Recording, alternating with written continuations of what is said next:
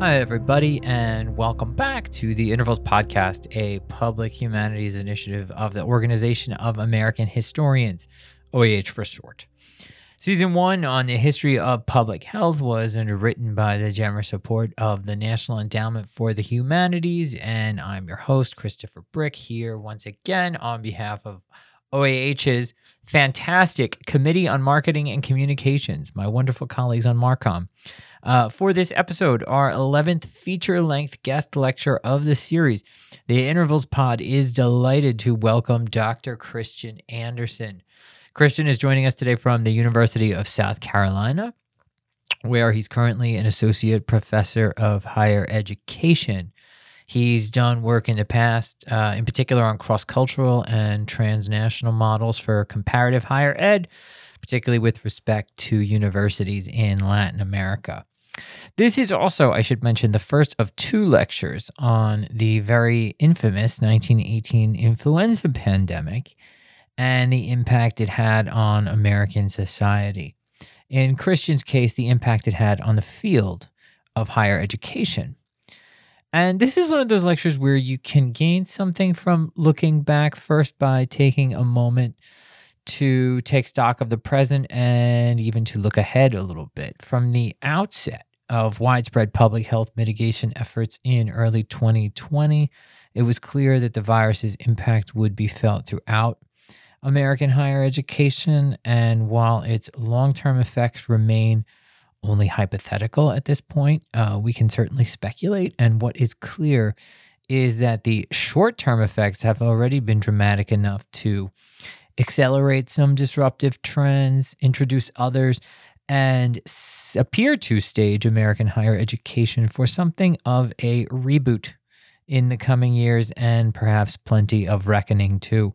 Uh, something similar occurred to American higher education in connection with the influenza pandemic of 1918 and its after effects. Christian is here to share some of that story with us today. And here he is, Dr. Christian Anderson, on American higher education and the influenza pandemic of 1918.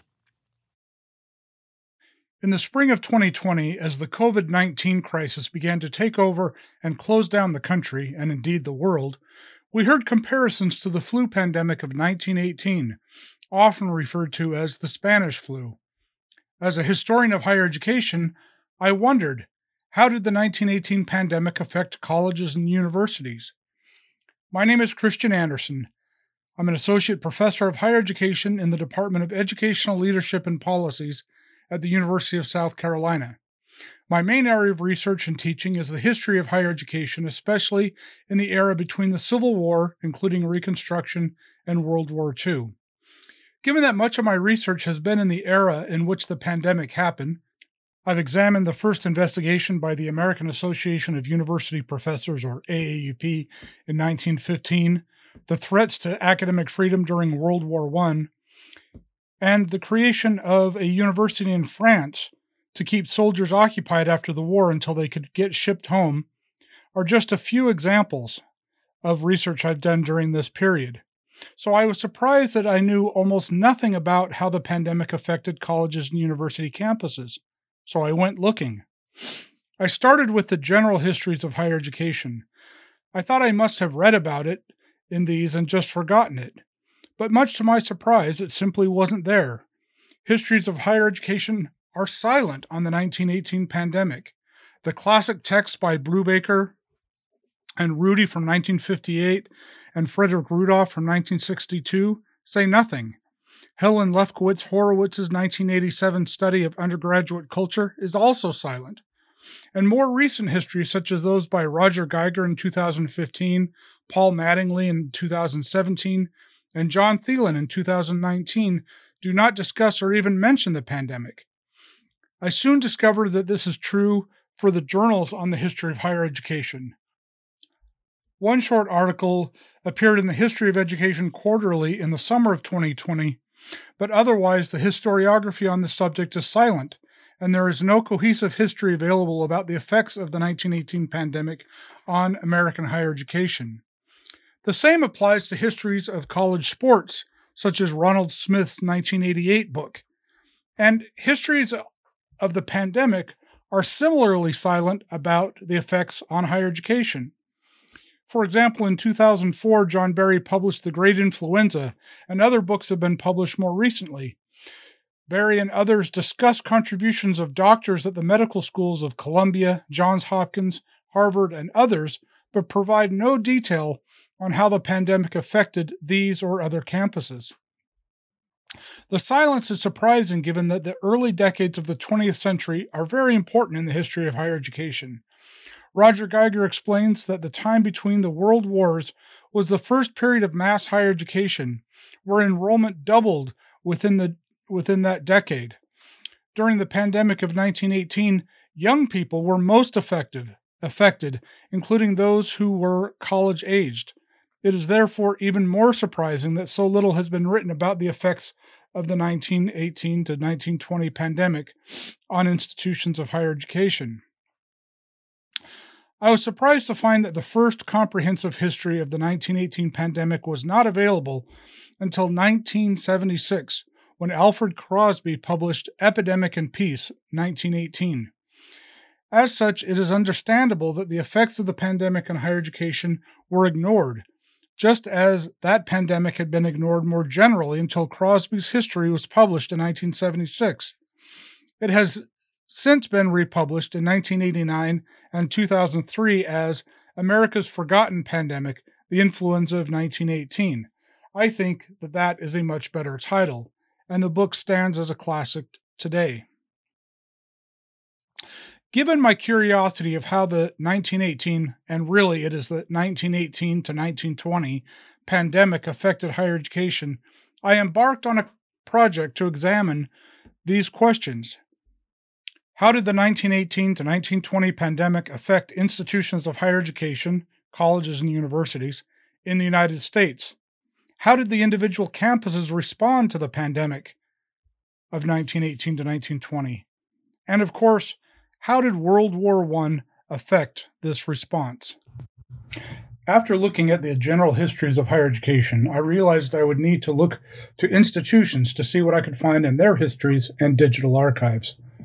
According to the Biennial Survey of Education of 1918 to 1920, published by the U.S. Department of the Interior in 1923, there were 670 institutions and 521,000 plus students in 1920. I've been hunting down information on as many of them as possible. Given that my campus's library was closed due to the pandemic and still has limited services, I knew I unfortunately couldn't go browse the rows of institutional histories on the shelves.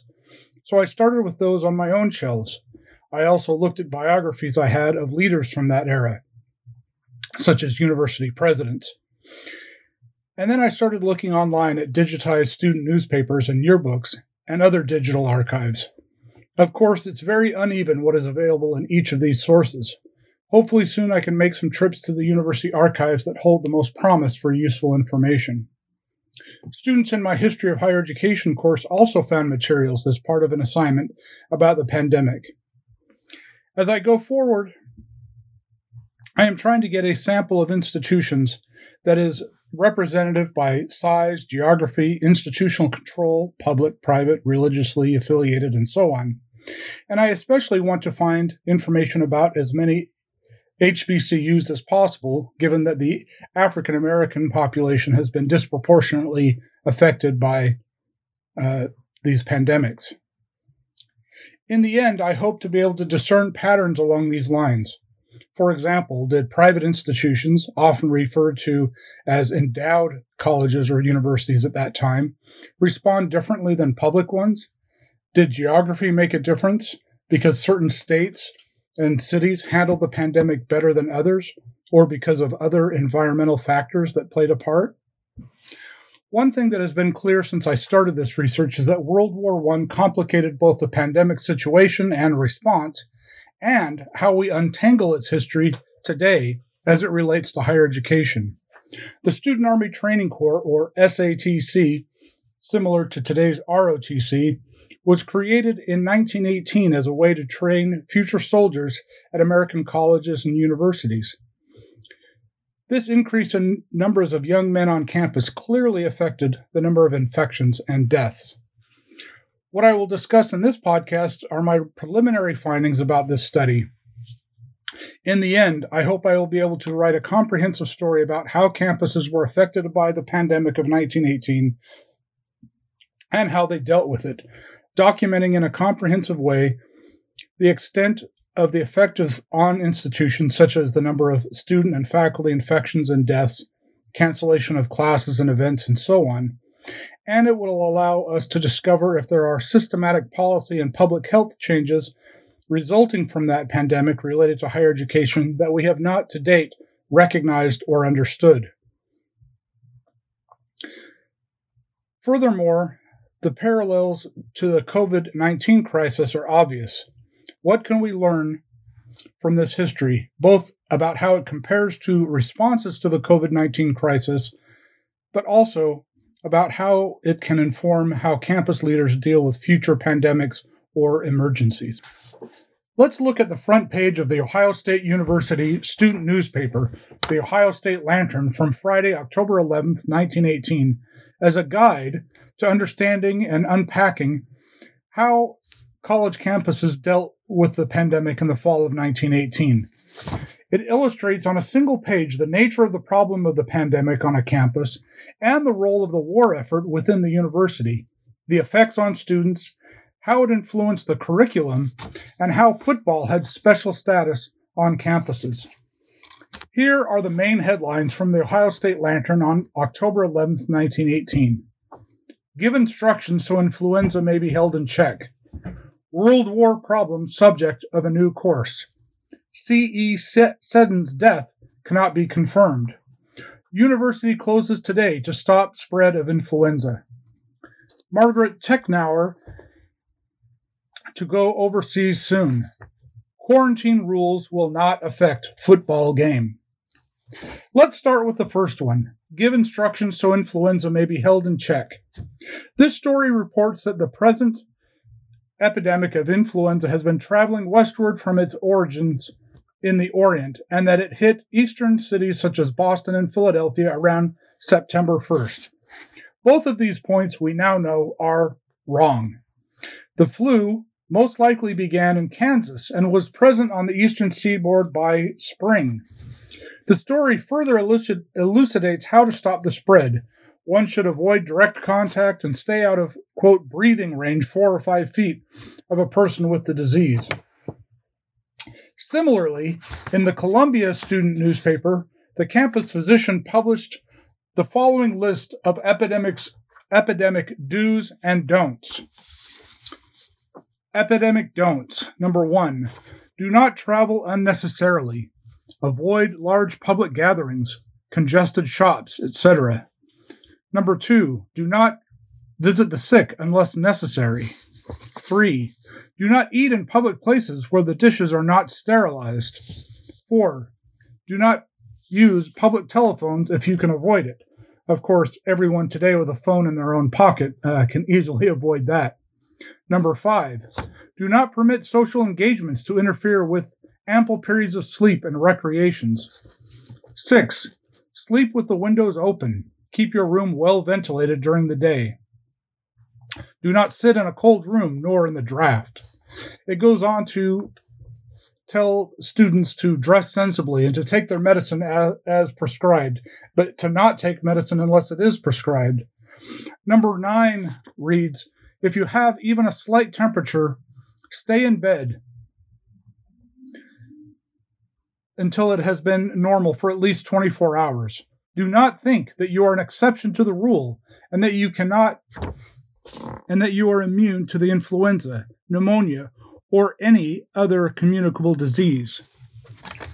The other guidelines he gives are that cleanliness of the body and clothing are important, that regular exercise each day, such as, as brisk walking, is helpful, and that students should remember to eat at regular intervals.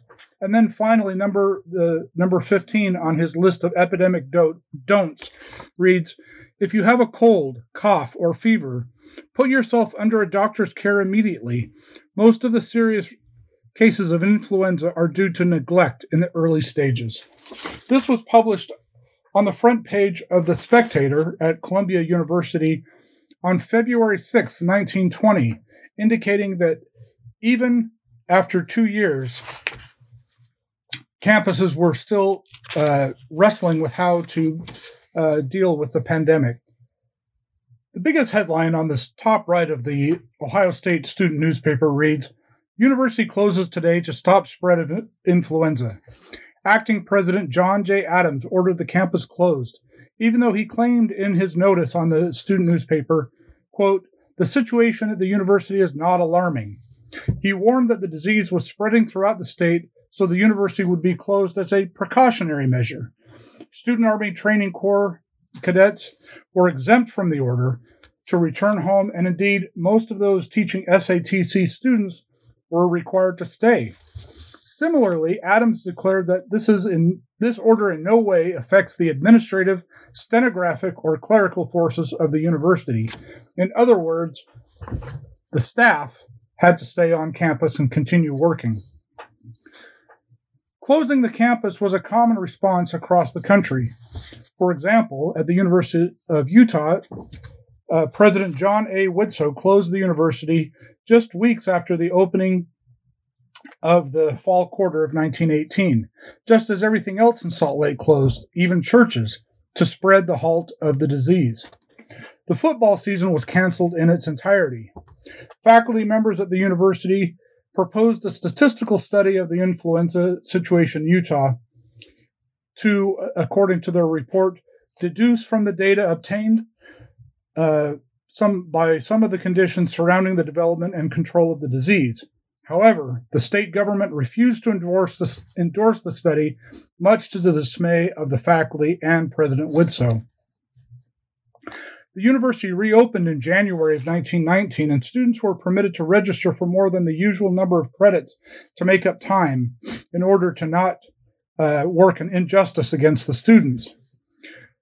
By the fall of 1919, there were still more cases of the influenza, and President Widtsoe canceled all social activities on campus and warned students to stay home if they felt, quote, even slightly indisposed. As happened with many campuses, the presence of the SATC affected the number of cases of influenza and the institution's ability to respond.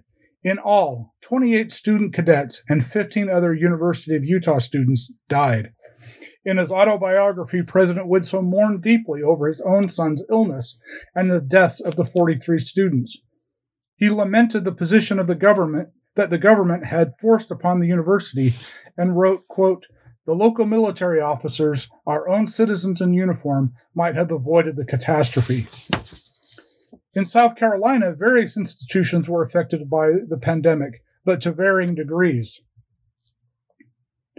Like many other institutional histories, the history of the Medical College of South Carolina is surprisingly silent, as are other histories of medical universities I looked at. The Citadel closed in September.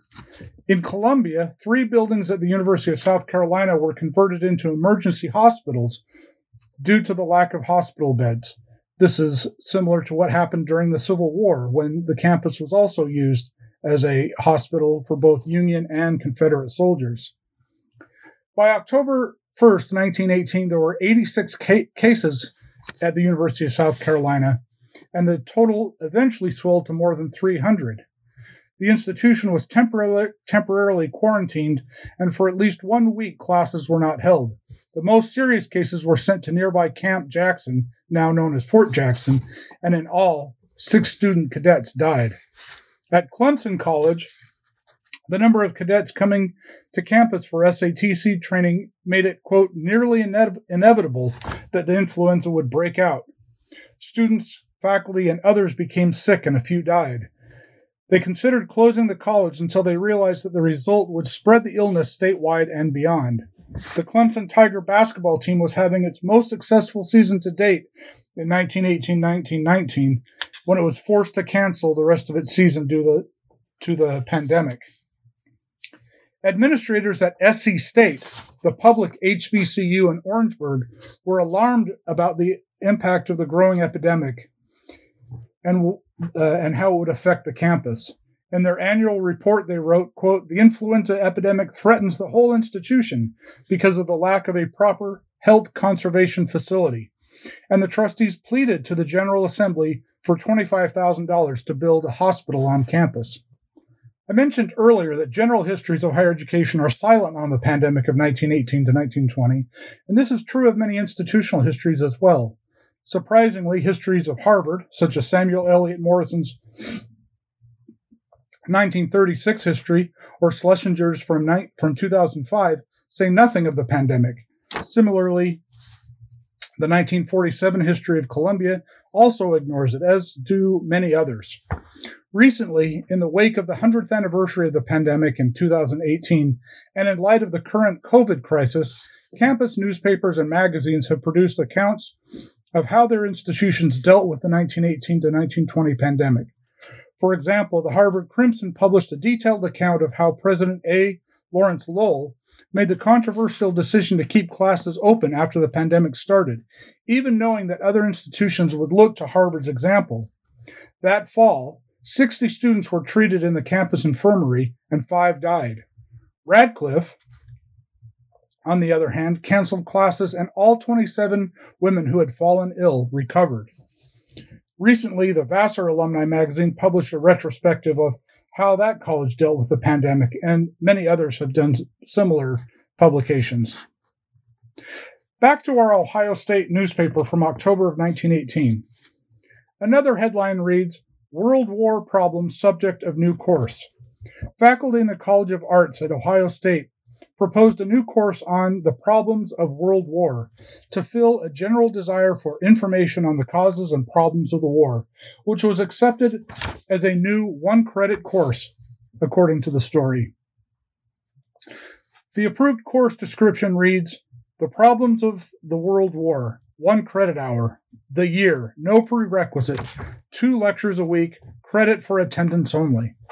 Open to all students at the university, visitors admitted without credit. The course would be taught by a variety of professors in the social sciences. The creation of this course highlights that faculty were responding to student interest. It was, in fact, created upon a petition from the History Club to make the curriculum relevant to their lives and world events. It also shows the public outreach that the effort, the public outreach efforts by the university. Part of the petition was that the course be available to, quote, civilians and women students. Further, it demonstrates that even as the institution was closing its doors due to the pandemic, it clearly saw this as temporary. The course would not have existed, of course, if not for the Great War.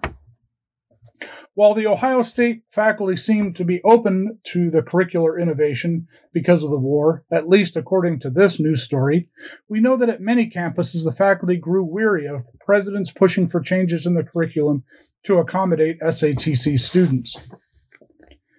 The presence of the war is evident in other stories, such as the one about Margaret Technauer, a class of 1917 alumna who was traveling to New York to set sail for France to work with the Red Cross.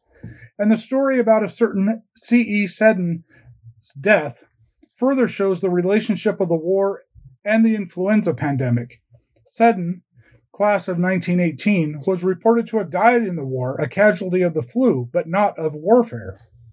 His brother had died the previous day at Camp Taylor in Kentucky. The rest of the story details those associated with Ohio State who have either died in the war or from the flu, indicating, including one private who died, quote, as a result of the pneumonia following an attack of the Spanish influenza. Of course, many universities later built stadiums that they called memorial stadiums, memorials to veterans of the Great War. What is not indicated often is the fact that many of those who died at war died of the flu and not uh, in battle.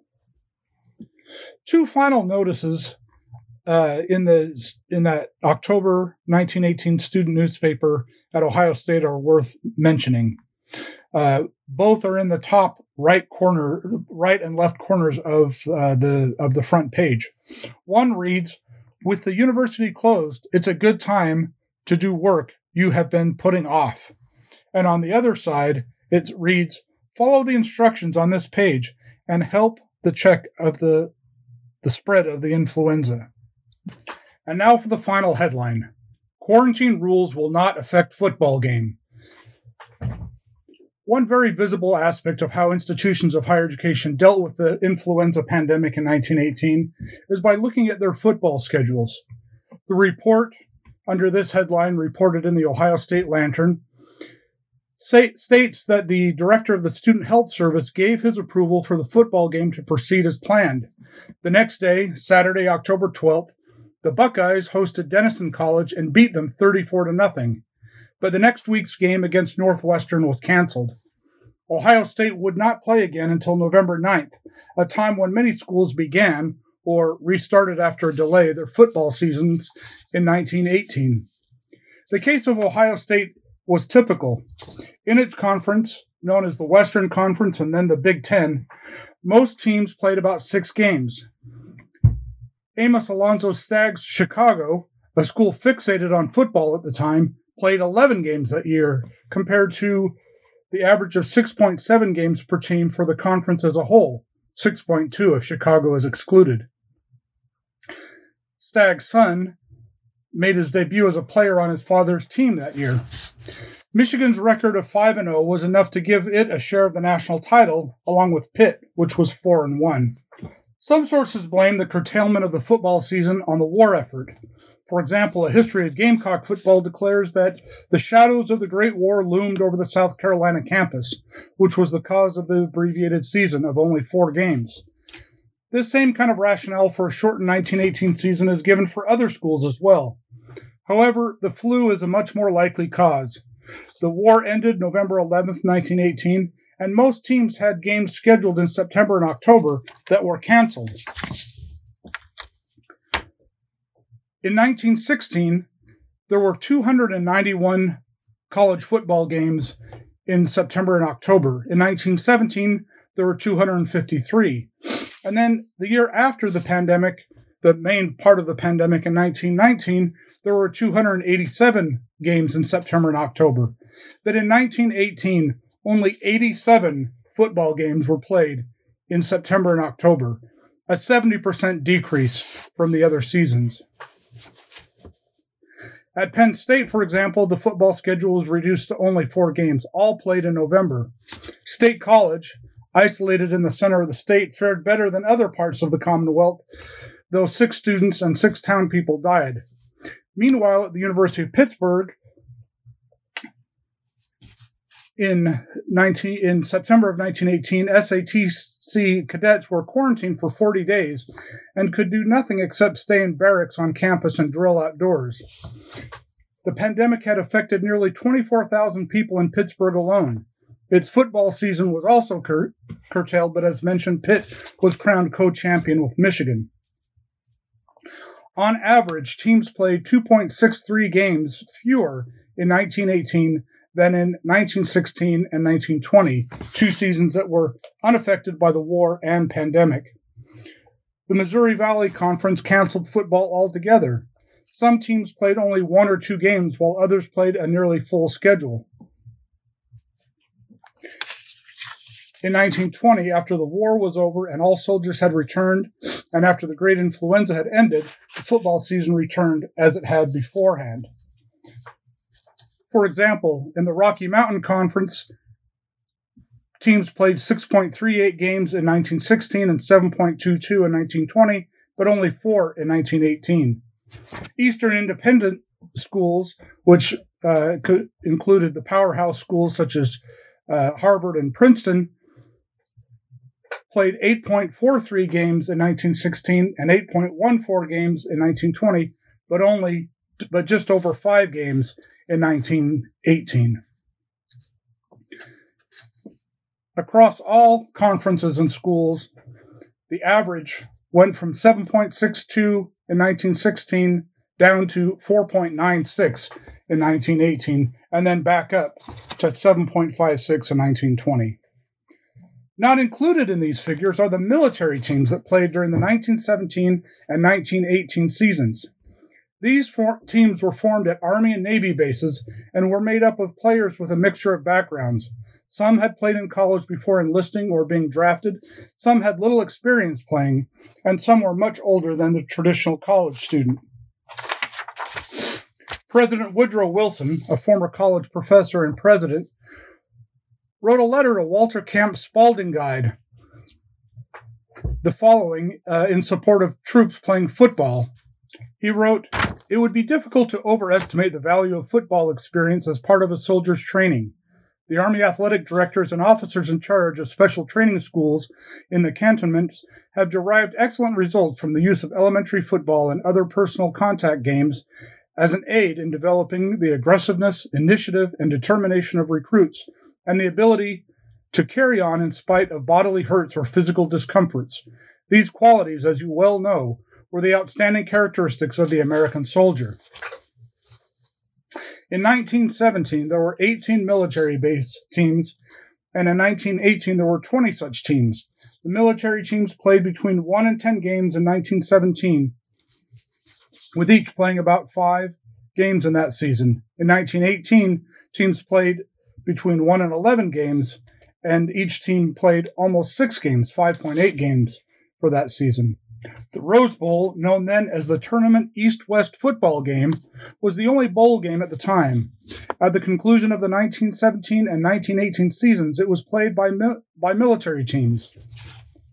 On January 1st, 1918, the Mare Island Marines of California defeated Camp Lewis 19 to 7, finishing the 1917 season undefeated, 8-0, having outscored opponents 200 to 10. The Mare Island Marines returned to the 1919 Rose Bowl, again undefeated, and again having run up enormous numbers against opponents, blanking one team 89 to nothing, but lost to the Great Lakes Navy, which was 6 6 and 0 and 2 before the bowl game of Chicago uh, by a score of 17 to nothing. That Great Lakes won is not surprising if you look at their schedule. Great Lakes played what would be regarded in any season as a tough schedule four Big Ten schools Iowa, Illinois, Northwestern, and Purdue, as well as Rutgers, Navy, and Notre Dame. Mare Island, on the other hand, played only other military based schools except for a contest against St. Mary's of Moraga, California, and the University of Idaho. Military team schedules reveal how the pandec- pandemic affected them as well. For example, the Mare Island Marines had to cancel all of their October games due to the great influenza, as did several other military teams. Interestingly, Army only played one game in 1918, beating Mitchell Air Service 20 to nothing. The parallels of the current COVID 19 pandemic and the experiences of the 1918 pandemic are palpable. The 2020 football season has been controlled chaos with a scramble of shortened schedules, canceled games, rescheduled games, sometimes with less than 48 hours' notice, and players missing games due to infection. The Ivy League canceled football altogether, waiting to see if it might be possible to play in the spring. Several schools opted out of playing in bowl games, even if they were bowl eligible, forcing several bowl games to be canceled, and several teams with losing records will play in bowls. Looking back at how colleges and universities tried to keep football going in the midst of a terrible pandemic in 1918 illustrates that the American obsession with the game is nothing new. Throughout this podcast, I have mentioned the effects on campuses of the great influenza of 1918 to 1920, including that students, student cadets, and professors died. I do not yet have a total count of the toll on campuses, but we can close by looking at the case of Washington State College in rural Pullman as an example of how dire the situation was. At that campus, there were 3,000 students and 1,325 student cadets in the fall of 1918. Of the 3,000 students, 150 were infected and three died. Of the 1,325 cadets, 600 contracted the flu and 42 died. One of those who died was Roger Sanborn. His father called for an investigation into the death of his son and accused both the college and the military of negligence. In the Washington State Archives, I found an 11 page affidavit from the father detailing the kind of care his son received. Let me read a few excerpts. He writes About October 23rd, 1918, I received a letter dated October 21st, 1918, from my son, Roger P. Sanborn, an SATC student at Washington State College in Pullman, Washington, stating that he was not feeling well and expected to be in the hospital the next day. Sunday, October 27th, I went to Pullman on the morning train, arriving there a few minutes before noon. I immediately went to President Holland's residence to see if he could procure me a pass, as the college grounds were picked by soldiers and I could not be allowed to go there without a pass. President Holland was not home. I went back to the hotel and asked Colonel May, commanding the SATC students at the Washington State College, if he would give me a pass, telling him that I had a sick boy. He refused to give me a pass. He reports that he finally found his way to his son and this is what he reports that he found. He was lying on a cot directly in front of an open window, in direct line with a terrific draft. He reported that his lungs hurt him.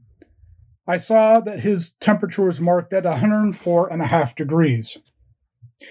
He details the poor conditions he found his son in and says that he was that he asked multiple times to be able to move him. He was told that he would be responsible for any extra expenses uh, for a special nurse. He continues in his affidavit to write I had a talk with Colonel May the first Sunday I was there in the hotel office, and subsequently other conversations with him over the situation. Among other things that he told me were that he had to fight for everything he got from the college authorities, that Holland was doing a little better than be, then because he was re- afraid he would lose his job in June.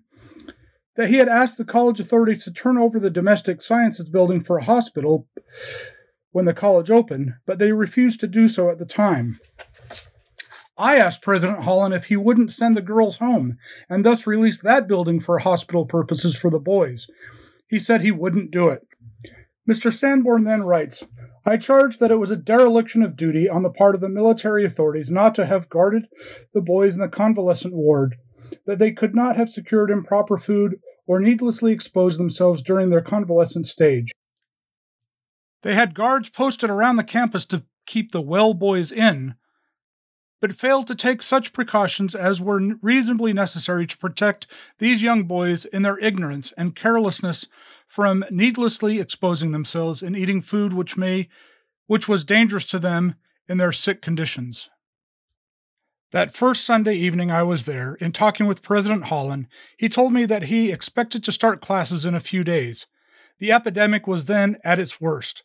Colonel May told me in one of the conversations I had with him that President Holland had formally said that he was going to open classes on a certain day.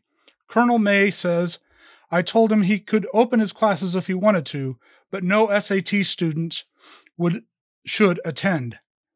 I wish further to charge that in view of the failure of the college and military authorities aforesaid to put these boys in buildings when taken sick where they could have remained until they got well or died, when such buildings were available as they were on the college campuses, and their failure to provide the best ambulances which the circumstances would have permitted amounted to criminal negligence on their part. He then talks about finally removing his son from the campus to take him to the Northwest Sanitarium, and that he had to do so in a doctor's car and was told that no ambulance was available to take his son. And his son died on November 1st, 1918. The Seattle Times on November 24th, 1918 reported that no further investigation into the Washington State College epidemic will be ordered by Governor Lister. And quoting the governor, the Seattle Times writes In conclusion, I may say that no further investigation of this matter will be ordered by me, as I feel that the record made causes me to say that all those that took part in the rendering services during the epidemic are entitled to words of commendation for their splendid, sympathetic, and helpful services rendered by them. Clearly, the pandemic of 1918 to 1920 took a huge toll on institutions of higher education and their students and faculty, complicated in no small part by the Great War. As we live through the COVID 19 crisis, we can certainly understand, at least to some degree, the events that took place 100 years ago. I had a lot to think about after listening to Christian's lecture and some questions as well. Carrie Ann Yokota was with me for this one. Enjoy. Christian Anderson, welcome to the podcast. Thank you. It's good to be here. And I want to extend a very warm welcome to our illustrious chair of the Marketing and Communications Committee, Carrie Ann Yokota. Welcome, Carrie Ann. Hi, nice to be here. Can't wait to hear the conversation. It's great to have you back with us again. Uh, Christian, uh, you come to this. Uh, if I, this is where I, I kind of wanted to start. Um, uh, you you teach as a professor of higher education, right? And uh, so, uh, is it your practice? Is it specifically historical humanities in when you teach higher ed or is it is it broader than that i teach a number of courses about higher education my main area is the history of higher education and the purpose of that course is not really to prepare future historians uh, even though uh, some doctoral students are, are you know do historical dissertations um, and some uh, master students decide, oh wow, this is something I want to do and, and pursue it further. But the the bulk of the students take this as a required course so that they are oriented to the history of higher education, the history of colleges and universities in the United States, with a little bit of, uh, uh, you know, uh, European antecedents uh, to it, so that they understand you know where they work what they do uh, the, the, environment that they're in. That's incredibly cool and it uh, helps me understand as well this is also why i asked the question of like what it is that brought you to this particular topic and this inquiry. Well generally uh, just in terms of the of the influenza of 1918, variously called the Great Influenza or erroneously called the Spanish flu. Um, it should more accurately be called the Kansas flu um, uh, because we believe that's where it or- originated. There's a, a real dearth of of, st- of of histories about. There was a real dearth of, of histories about it up until you know uh, recent decades, and then finally, uh, uh, you know, the, there there was there was stuff more recently, um, and it's even more so in the history of higher education. If you look at all of the general histories of higher education, and I scanned them all, none of them say anything about the the 1918 pandemic. And I thought, well, surely someone's written an article about it or some kind of study about it. And and no, there uh, not until this past summer uh, was there any kind of overview study, and and it's a great start. The what uh, was published in the History of Education quarter la- last summer, but I think even those authors would admit it's just a it's just a start. Uh, and uh, so the question is why. Um, you know, some have, have theorized that that we didn't deal with the with the pandemic uh, historically because of the pain that uh, so you know there was so much pain that they decided you know every collectively just said well let's ignore it. Some think that it's because it's so interwoven with world war one. Mm-hmm. um, so uh, uh, i'm still grappling with that trying to figure out well why i mean this era for for higher education is is a crucial era. It's the first one of the first real mass movements of higher education. We think of post world war ii as being the massification of higher education, but it really happened earlier than that too. And and yet there's very little written about it. There is a uh, has been a, a I've noticed a conscious effort to curate or preserve some degree of memory about uh, the campus community uh, and how each campus community has been affected by this moment, by the COVID nineteen moment. Uh, it seems like in the in the the nineteen eighteen uh, episode that you're talking about, it's almost like the opposite seems to be happening, where there's like a like uh, an effort to forget or to um to to not remember to disremember. And and maybe that's because of the war. Maybe that's because of this pain. You use the word pain right that you're describing. Um uh and is your work responding directly to that absence? And as you go through these sources are you seeing that uh, sort of as opposed to the production of memory more the the production of of uh forgetfulness or amnesia.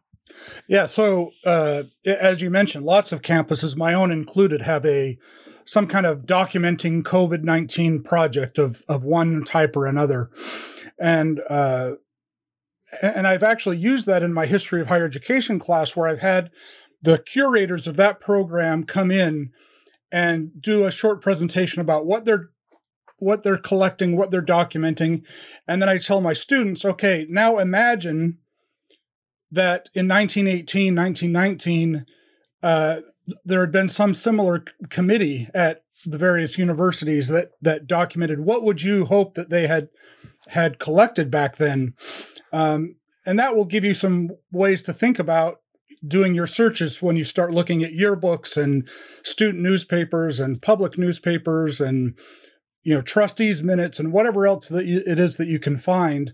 Um so um but but yeah i my my my the, the impetus behind this of course was covid-19 i had never really thought about the the great influenza of 1918 i'm not a health historian and uh, like I said, it's it's not mentioned in histories hardly at all. So it's not the sort of thing where you're you're like, oh, this was a key moment in the history of higher education. Everyone knows about this. And so, of course, as COVID 19 takes off, uh, people ask me, oh, well, you know, what happened last time we had a pandemic? And I said, I have no idea. so I, that was the that was the impetus to start asking and start finding out. Right. So that's that that that's the question that got asked, and you didn't have an, an adequate answer to it at that moment. So you said, "I'll like a good researcher." You said, "I'll go find out." Let's find out. Yeah. Well, for those of us who are less familiar with your field of study, could you tell us what things would typically be covered? What we, you know, what things would be talked about in terms of you know, talking about the institution and I guess the response of institutions to different political, social, health events. What what is covered in the in the history of higher education mm-hmm. generally? Yeah, yeah. So uh, the course I teach uh, on the history of higher education is probably fairly typical of what you would see at, at most in most higher ed programs that have a history course, and not all of them do. Um, but you know, it's it's basically a soup to nuts kind of survey of the history of higher education. So I start with the European medieval roots, a little bit about you know the Oxford Cambridge models and and how they were imported into the founding of New College, which became a few years later Harvard College, and the colonial colleges, and you know we kind of march through history. Uh, looking at at the at the key gestalts you know changes in in in uh in, in the landscape and we look at you know institutions what are the types of institutions that we have what are the nature of the institutions faculty who's teaching and why and and what's the nature of what they teach and how does you know how do how do the faculty change in terms of the scope of their responsibilities their specialization uh, right. the way they teach the curriculum student student life so yeah, kind of marched through all that. I guess what I was curious about was whether the reason why this the pandemic wasn't covered in these institutional histories was that you know is it more like community studies thinking about a campus as a community or is it more like a business history or institution I'm I'm sure it's both but I'm just trying to get at where the gaps and uh, where why this particular event falls through the cracks so where it really fell through the cracks is in the general histories of, of higher education. You know, you look at a book called The History of Higher Education in America, you know, there's several versions or, uh, you know, uh, uh, histories like that, and and in those, it's it's almost completely absent. In the institutional histories, which are the histories of particular institutions, that's where you actually do find some stuff. And that was one of the biggest surprises is where there are big holes and where there are, you know, rich detail. So in in one institutional history, campus X, there's nothing. And in another institutional history, campus Y, there's a whole chapter. Um, and why none of that then got translated into the general histories, that's you know, th- that's another question. Surprisingly, some of the institutions that you would expect to have at least something, you know, the Harvard, Yale, Columbia, the you know the oldest institutions, have nothing. Um, and then uh, you know other places have have you know varying amounts. Some might have just a little bit, and some have quite a bit. And then one place that I've uh, looked is um, at the foot at football because you know we all know football is king in, in American higher education. And how was the football season affected gives us a lens of of of what happened. Um, and that's where it does get mentioned a few times the the shortened season, but a lot of times they attribute that to the war, not to the pandemic. Erroneously, I think you teach your students as history of higher ed class um, that tracks a lot of transformations in classroom instruction and and and uh, pedagogical technique and approach uh, uh, do you think i mean are you seeing any impact of the 1918 pandemic on pedagogical choices uh, thereafter and is that something that's going to be part of the work that you do? Yeah, didn't you know everyone got on Zoom in 1918 to when campuses closed well down? we've definitely seen yeah i mean it's had a, a tremendous impact on on you know 2020 21 pedagogy yeah no the uh that's one thing i've looked for and, and haven't seen as much as i would have expected basically they just closed campuses uh when the when the flu outbreaks got bad and then opened back up and kind of resume resume things as normal I didn't see. I, uh, you know, you would think that you would have seen more about uh, more courses about public health or uh, something like that, and, and maybe I'll still uncover that as I continue to research this, but I haven't found it so far. Uh, one course that I uh, I did see was at Ohio State. Uh, the Student History Club petitioned for there to be a course about war because they're in the middle of World War One, and and so the faculty uh, responded and created a, a course about war. And it was a team taught course with multiple faculty members teaching different aspects of the history and sociology of war, uh, I guess.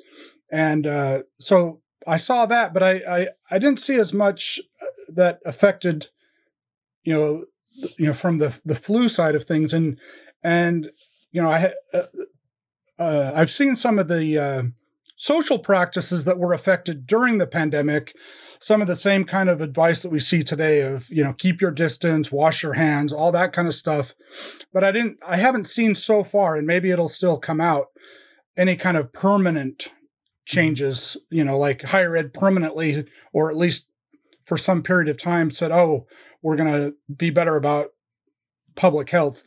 Maybe i'll still find that but I, I haven't seen that so far you have a, a, a, bunch of different types of institutions that come up in this talk as well. So uh, there's public colleges, there's private colleges, elite, non elite. Uh, you bring up the Citadel at one point, HBCUs, all of these different. Uh, you know formats for uh, uh, higher ed that existed in 1918 1919 uh, as you go through each of the sources, the source categories that you described, so you know those yearbooks, the student newspapers, the institutional histories, um, are you seeing uh, differences in the sources that reflect the the the the discrete identities of each of uh, these unique places? Um, that's definitely something I'm I'm I'm keeping an eye out for and want to do more analysis of. One example I can think of is Harvard, Harvard and Radcliffe. You know, Radcliffe being uh, at the time the the women's uh, sister institution to Harvard. Uh, Harvard uh, did not did not close down at first. Um, had uh, I think uh, don't quote me, I've got the number somewhere, a number of student deaths, uh, a lot of students in the student infirmary. Radcliffe, the women's college, said, well, we're going to be cautious. We're going to close down. Uh, and I think 27 or something women got sick, but no one died. And so, you know, that was sort of an interesting, well, here they are right next door to each other, a men's and a women's college responding differently and having different outcomes. Um, but uh, yeah, I haven't noticed. You know, that's one of the things that, I'm. I'll continue to look at as I go through this. Is did bigger colleges respond differently than smaller, or did public and private respond differently? Did public uh, were public institutions more uh, apt to to follow uh, public health regulations, whereas private, you know, went their own way? What about um, parents and their input and what um, these institutions should do? I mean, t- with today's, in the case of today's pandemic, you know, we hear a lot as educators about the opinions of parents who are concerned about not only their children's health, but also the tuition fees that they're um, paying. And I was wondering if in this period that you're studying and writing about, there was any um, evidence of, of parents weighing in. Well, I, I end the podcast uh,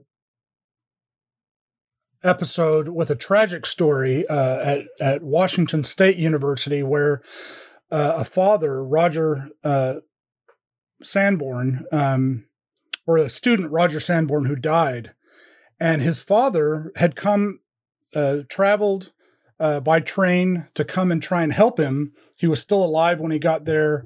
Um, and and you know tried to get access to his son. The college didn't really respond in the way that we might expect they they should have. And and tragically the the student died and the and the the father sued the university. There was an inquiry with the legislature and everything. Um, and uh, so it was incredible to be able to uncover you know all of these legal briefs and everything uh, about that case. And i i still need to read up on it more. Um, I would imagine that there I'll find other things like that where parents got involved. Um, how are you treating my my my son or daughter? Um, you know, some colleges sent students home. Uh, some said, well, if we send students back to you know wherever, then that's just going to increase the spread. So there were kind of different responses to how they uh, decided to deal with it do you uh, do we have any sense about what kinds of like long-term effects uh became evident by virtue of of the of the disruptions that were introduced into higher education at the time? I'm just curious about um tracking those kinds of second, third, fourth order after effects, the things that come downstream from the original dislocation um, of higher ed. Is there any way? Do you have any insight into that? That's uh, again on my list of questions. I, I, I am very curious about that question. Right now, most of my research is centered kind of in the 1918 to 1920 period. So I'm looking at documents from that you know it, the immediate effects of of what was going on and immediately how they were dealing with it but that's definitely on my list is is to look at okay two four six eight ten years later uh what were the effects?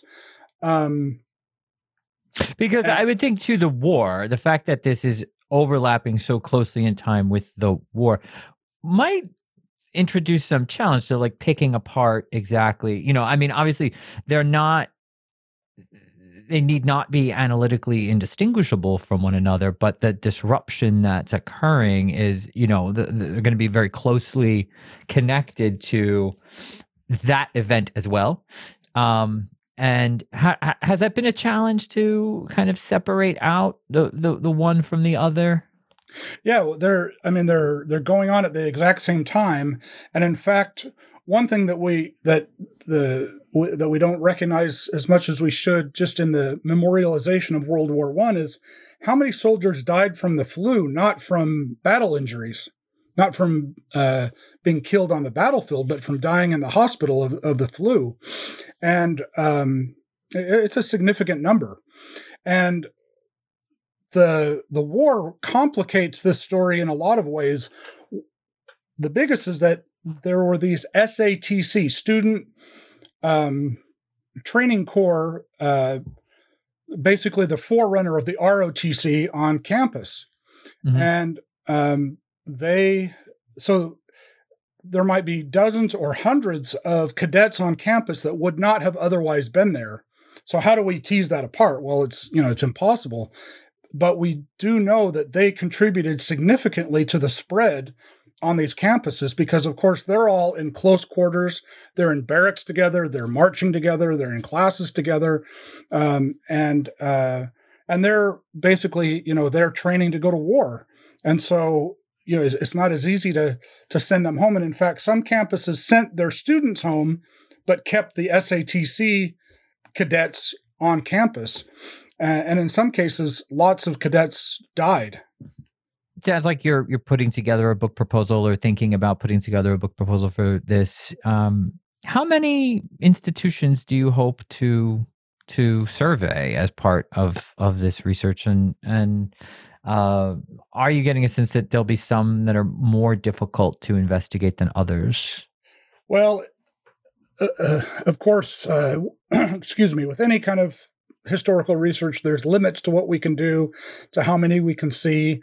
Uh, depending on how you count an institution of higher education, there were some somewhere between 670 and 1,000 institutions in the United States um, uh, in 1918, 1920. And of course, I can't look at all of them, but I, I do want to have at least some representation of all types, you know, big, small, public, private, religious, you know, it's women's colleges, etc. I think the one that will be that will pose the biggest challenge is HBCUs, just because they have historically been under resourced, understudied, and and are the are are less likely than others to have their own institutional histories as a starting place and uh, we have two HBCUs here in Columbia, just a mile from the University of South Carolina. And, you know, uh, both of them have, uh, uh you know, hard to access archives. And, and so, I, you know, just using them as, as one example, I know that getting a broader swath of, of information about HBCUs is, is going to be difficult. Now, there are going to be a few exceptions. Fisk and Morehouse probably I can I can find stuff, but but other smaller, uh, less well resourced ones, it, it probably is going to be more difficult. But I I will make a concerted effort. I guess I guess this maybe might be a good place to to leave us if um if you'll permit me with the one additional question. Um, when you look to parallels between 1918 and the current moment, you know, what are the two or three most significant or meaningful or valuable for us to keep in mind as we continue to process what's happening? Uh, well, the first one is just the obvious uh, physical manifestations that we see the masks. You know, you uh, I've uncovered all these pictures of students in masks. Um, uh, I've I've found some clever uh, editorial cartoons by student um, by students in yearbooks and and uh, student newspapers editorializing about masks. Uh, this one that was in the University of Michigan newspaper has a a woman with a mask and she's holding her makeup and she's like, you know, what to do? How do I put my makeup on? You know, kind of having a little fun with that. Um, another one from another student newspaper that had like six different masks and, you know, uh, having a little fun with different styles. So, you know, there's that outward similarity, but then a lot of the same kind of public health uh, uh, things that that we see today happened back then. On the front page of the Columbia student newspaper, uh, there was a notice by the campus physician with like 15 or so tips for living safely in, in during the the pandemic, and it er, all of them read just like stuff that we would read today. Wash your hands, don't travel, don't congregate. You know, uh, be in well ventilated rooms. Uh, of course, a few of them would not make any sense to our students today, like don't use the public phone. Uh, our students today all have a phone in their pocket. They don't know what a public phone is. But uh, yeah, so all of those those similarities happen. The, uh, we mentioned football before. I mean, you would think that at the time they would have just said, okay, let's just cancel football and get on.